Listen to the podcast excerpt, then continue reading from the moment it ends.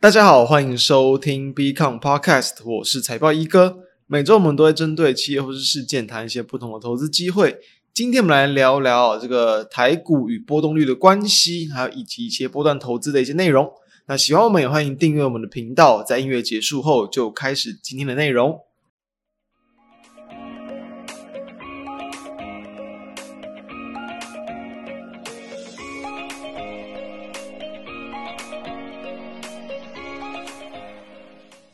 哦，录制时间是十二月二十九号，就几乎就是已经是这个二零二二年的尾声了，所以先在这边跟大家说一声这个新年快乐。那今天就是在年底前的最后这个一集，因为我应该说财报一哥的最后一集啦，所以呢就要来去谈一些有观察到近期市场的一些这个变化，那然后去聊一些回顾一下我们在呃半年前有去谈到的一两个个股，好，所以现在去看到就是说在最近哦，这个在耶诞假期之后嘛。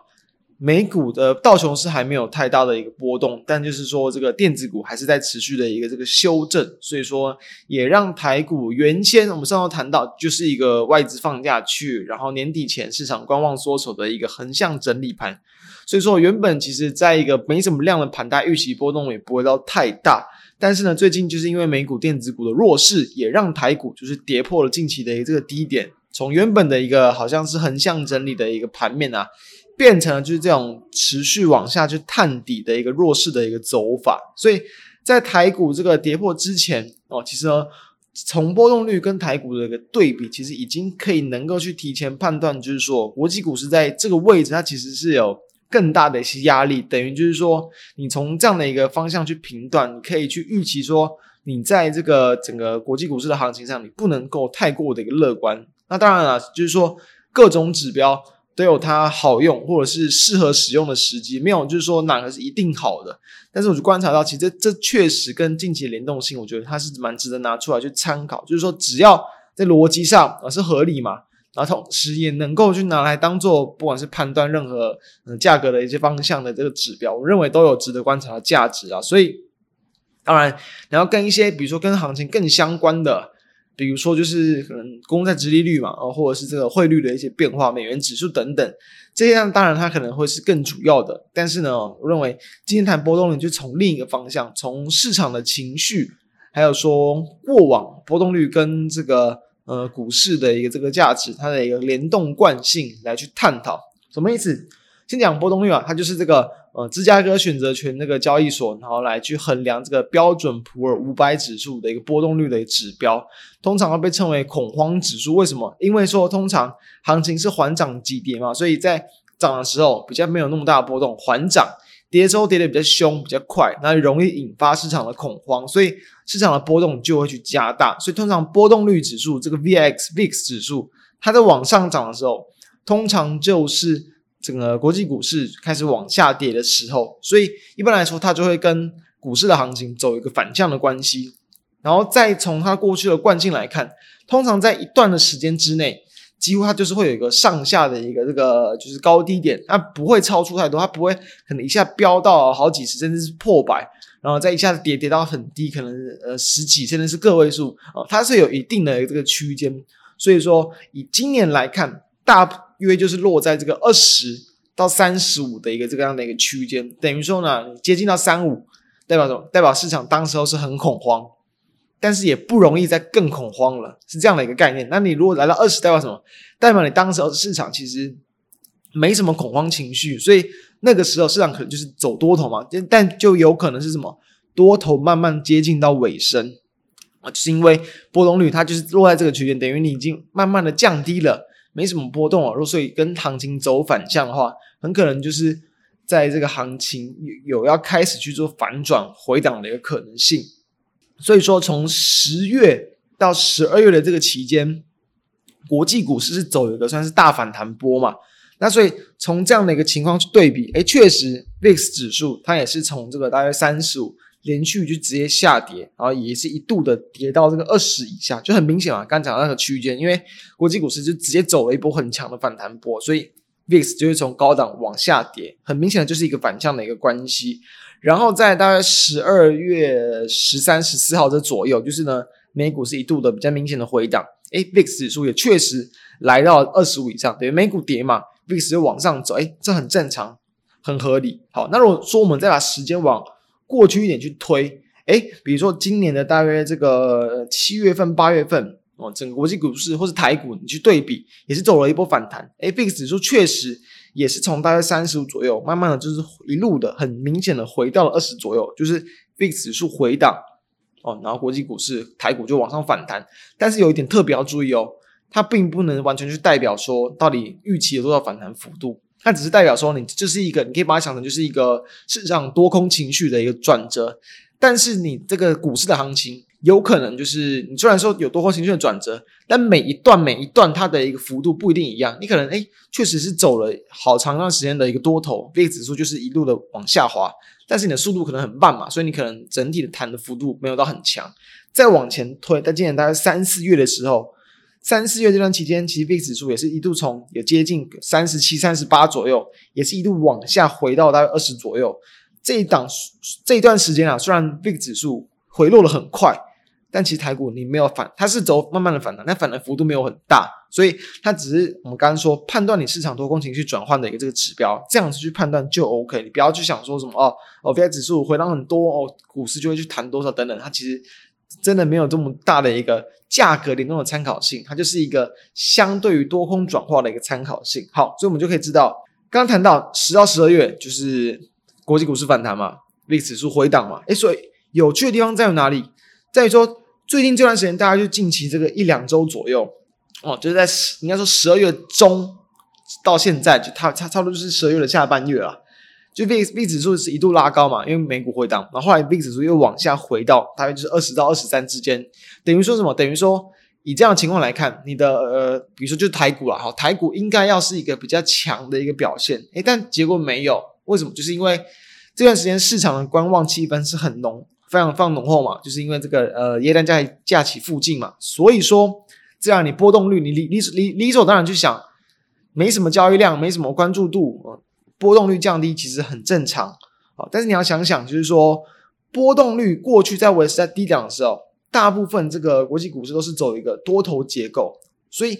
你可以是你可以量缩观望，你可以没有什么动能。但是你理理所当然的，其走多头结构，或是慢慢的往上垫高，它的一个这个相关性，或是跟过往的惯性，将会比较相符，哦，对吧？所以，但是对比到国际股市行情来说，其实并没有在 VX 相对低档、相对二十附近的时候，哎，股市呈现该有的一个多头的一个气氛。当然，虽然说。最主要的追根究底，还是因为就是年底前的一个这个效应来去做压盘，然后同时把波动率给压，等于把两个同时也压低。但是你的一个量压低，你的行情不一定要往下走啊，对不对？所以说呢，既然波动率的下档空间已经很有限，因为波动率其实已经都已经接近到今年来的相对的低点附近了，你要再连续的往下创低不容易。等于说什么？等于你行情就是要用以时间去消化空间的方式，慢慢的一个这个整理，慢慢的往上去垫高。这样子怎么样？你波动率至少它可以去慢慢的去维持在大约二十附近一段时间，但这样的几率比较难，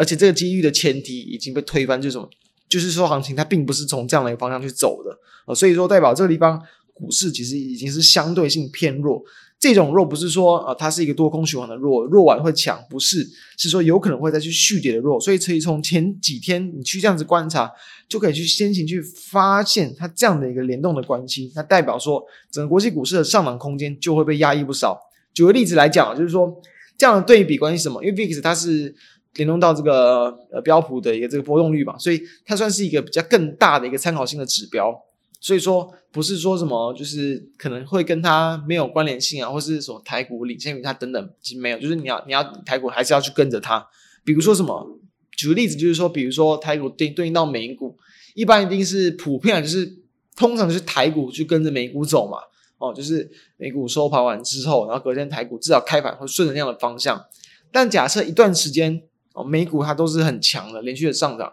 但台股却相对的偏弱，连续的偏弱，这代表什么？通常就是你会想说，诶，那会不会台股有补涨机会？因为你美股会很强嘛，你台股终究会跟上，所以是不是有这些往上的空间？那当然了，如果台股没有出什么意外，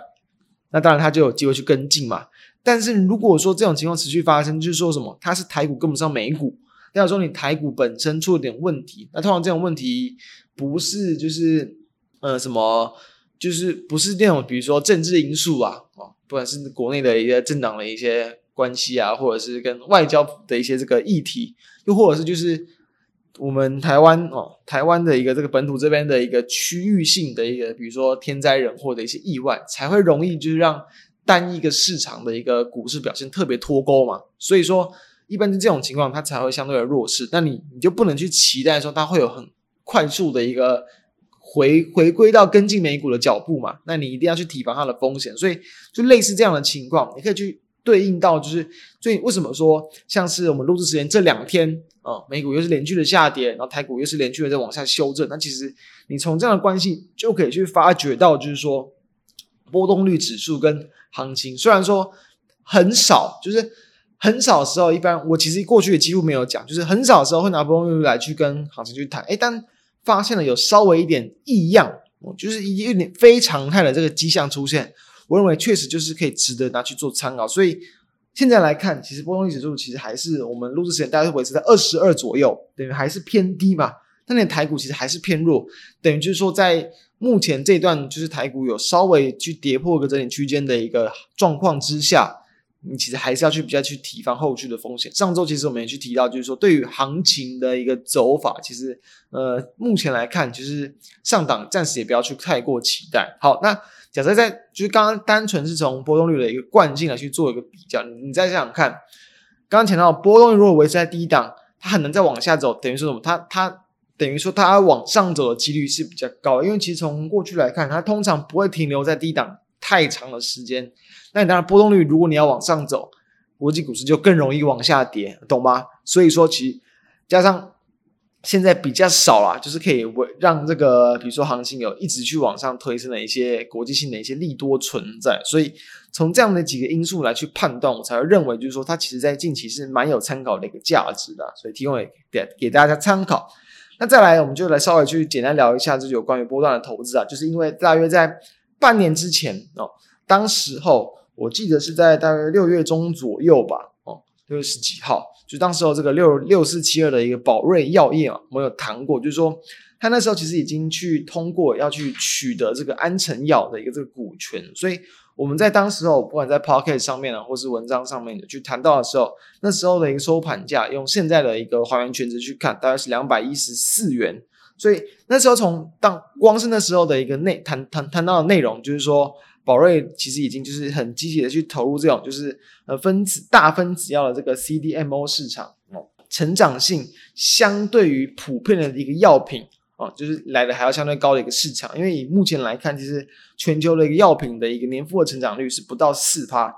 但是这个 CDMO 它其实是有超过六点五趴的，所以它算是在整个制药产业之中算是比较强劲成长的一块。当时我谈到啊，就有点是类似整个制药产业之中的一个这种。可能有点像这种代工制造服务的一个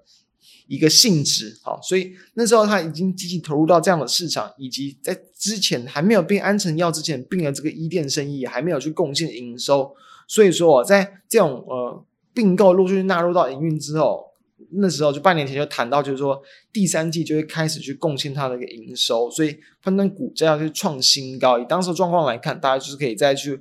往上去突破到大概两百五左右的一个这个价位，所以精准来说是二四六啊，所以二四六左右，那时候判断说再去突破的几率很高，就提到就是说你把时间放长来看，其实都还有很多机会可以去把握。而在今年八月份的时候，其实宝瑞它在公布了这个第二季的 EPS 也是年增超过七成，也是非常的一个强劲，所以股价也是一度的在往上去展开一波这个攻势嘛，也顺利的去突破了一个这个前高。在这样的一个状况之下，就可以看到，其实，诶，你即便你在当时哦，其实你说你市场你可以去预期，就是，哦，它有一个一定的一个这个成长的一个空间，但是有时候你股价确实它就会给你拖好一段时间，就是它不一定会很迅速的去反映到该有的价值，因为你的营运规模大幅度的扩大之后，股价创新高，我认为这个还算合理吧，其实。是非常合理哦，而且其实如果不创高，才会觉得很奇怪的一件这个事情啊。所以说，再加上就是说，在后续就是九月份的营收也顺利，我们我们提到就第三季可能会开始去这个增加，突破十八亿元哦，这个年增月增都是倍数，就是将近都是这个三百趴的这个成长率，就这种倍数式的一个跳增，就可以看到，就是说，其实股价如果只是就刚突破，怎么样讲，就是在营运你还没有达到这种就是倍数式的规模之前的高点，其实也真的还算有点小看它了。所以说。最近啊，这个在营收还是持续的维持在高档，然后并购效益的前线啊，以及啊旗下，因为它其实一直在去并购嘛，所以旗下的一些药厂陆续去通过一些 FDA 的认证啊，或者在美国这个新药的这个上市，其实让它的股价都是维持在相对的高档，营收这几个月也都维持在啊，大约有超过这个十六亿元以上的一个水平，所以就是可以看到，其实股价也是经过了好几个月的一个这个慢慢的一个上攻，中间也是有一度的一个有回档。但是另外再搭配到技术面，我们其实就可以去看到，其实哦，宝瑞啊，在十月份的时候，我们刚才它在八九月就已经顺利去过我们前些年所谈到的一个创新高啊。但是在创新高之后，其实股价还是受到市场的震荡影响，有回档。十月份的时候回档，哎，非常巧的，就恰好就回档到了大概我们所谈到这个前高位置，等于什么？它刚好也就是类似这种波浪理论的，就是你突破前高，那就压回。但是你是就比如说第一波哦，第二波、第三波创高嘛，第三波浪创高。第四波回档，但你不会去跌破这个第一波的这个高点，就是你回撤到前高，它没有跌破，它其实就是走一个非常强势的走势，等于把原先的高点变成了它的一个这个地板价，诶，然后呢，在十月、十一月份之后，